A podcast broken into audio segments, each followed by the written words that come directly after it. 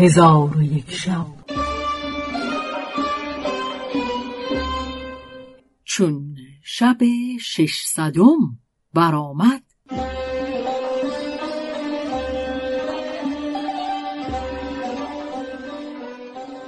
گفت ای ملک جوانها بازرگانزاده به خانه خود بازگشت. در حال عجوز از در درآمد. پسر چون او را دید بر پای خواسته مقنعه به او داد. عجوز گفت آتش بیاور. پسر آتش حاضر آورد. گوشه مقنعه را بر آتش بسوزانید. پس از آن مقنعه را برداشته به سوی خانه ابوالفتح رفت.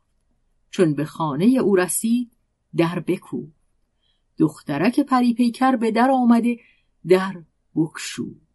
چون عجوز با مادر دخترک آشنایی داشت بدان سبب دختر او را می شناخت به او گفت ای مادر چه حاجت داری؟ اگر با مادر من کار داری ساعتی پیش از این به خانه خود رفته. گفت ای دختر می‌دانم که مادرت اینجا نیست و من اکنون در نزد او بودم و بدینجا نیامدم مگر از بیم اینکه وقت نماز فوت شود.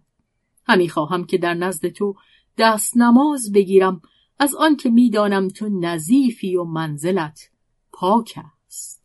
پس دخترک او را جواز دخول داد.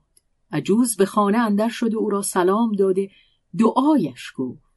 پس از آن ابریق برداشته به آبخانه رفت و وضوع گرفته به نماز ایستاد. آنگاه به دخترک گفت ای دختر گمان من این است که این مکان خوب نباشد و خادمانی که پاک از ناپاک نشناسند پای بدین مکان نهاده باشند. بدین سبب من نماز خود را شکستم و همی خواهم که جایی دیگر به من بنمایی که در آنجا نماز گذارم. دخترک دست او را گرفته به روی سجاده شوهر برد و در آنجا بداشت. عجوز به نماز برخواسته به قیام و قعود و رکوع و سجود بپرداخت. در آن هنگام دخترک را قافل کرده همان مقنعه را در زیر متکا بگذاشت و نماز به انجام رسانیده. دخترک را دعا گفت و از نزد او بیرون آمد.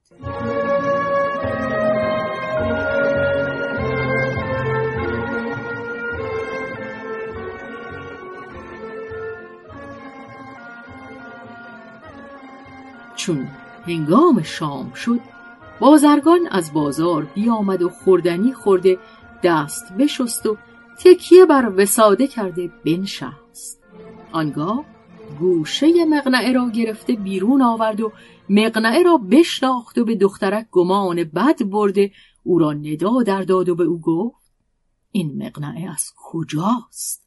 دخترک سوگندها یاد کرد که جستا کسی نزد من نیامده. بازرگان از بیم رسوایی سخن نگفت آن دختر مختیه نام داشت او را آواز داده گفت شنیدم که مادرت از درد دل رنجور گشته و همه زنان در نزد او جمع آمده اند و بر او گریه می کنند. تو نیز اکنون نزد مادر شو. دختر در حال برخواسته به سوی مادر رفت.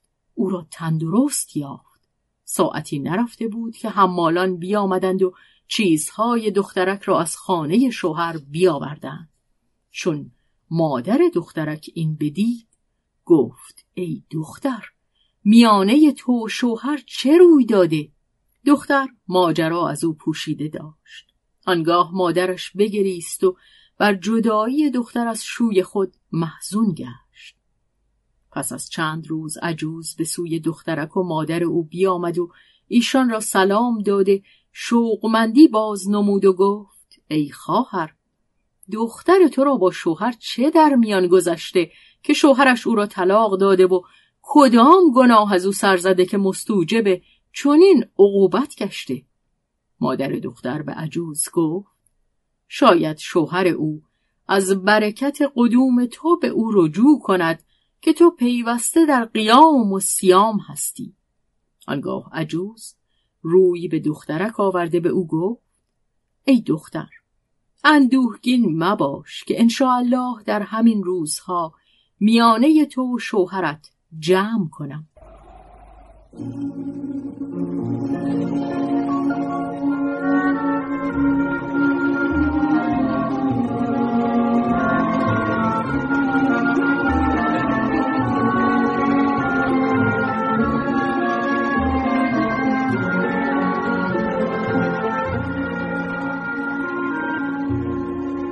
پس از آن عجوز بیرون آمده نزد آن پسر رفت و به او گفت بزمی خوب بیارای که امشب دخترک را نزد تو خواهم آورد.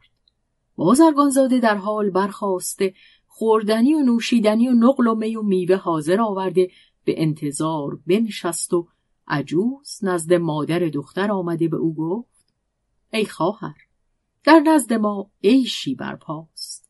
دختر خود با من بفرست تا تفرج کند و حزن و اندوهش برود.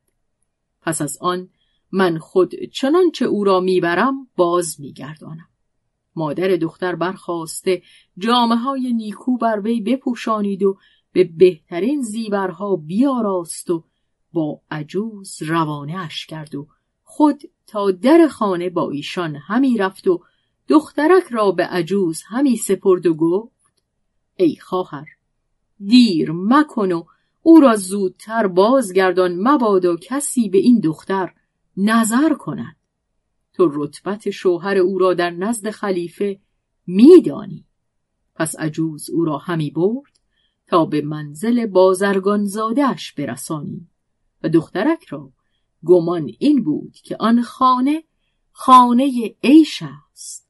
چون به خانه اندر شد و به مجلس رسید. چون قصه به دینجا رسید بامداد شد و شهرزاد لب از داستان فرو بست.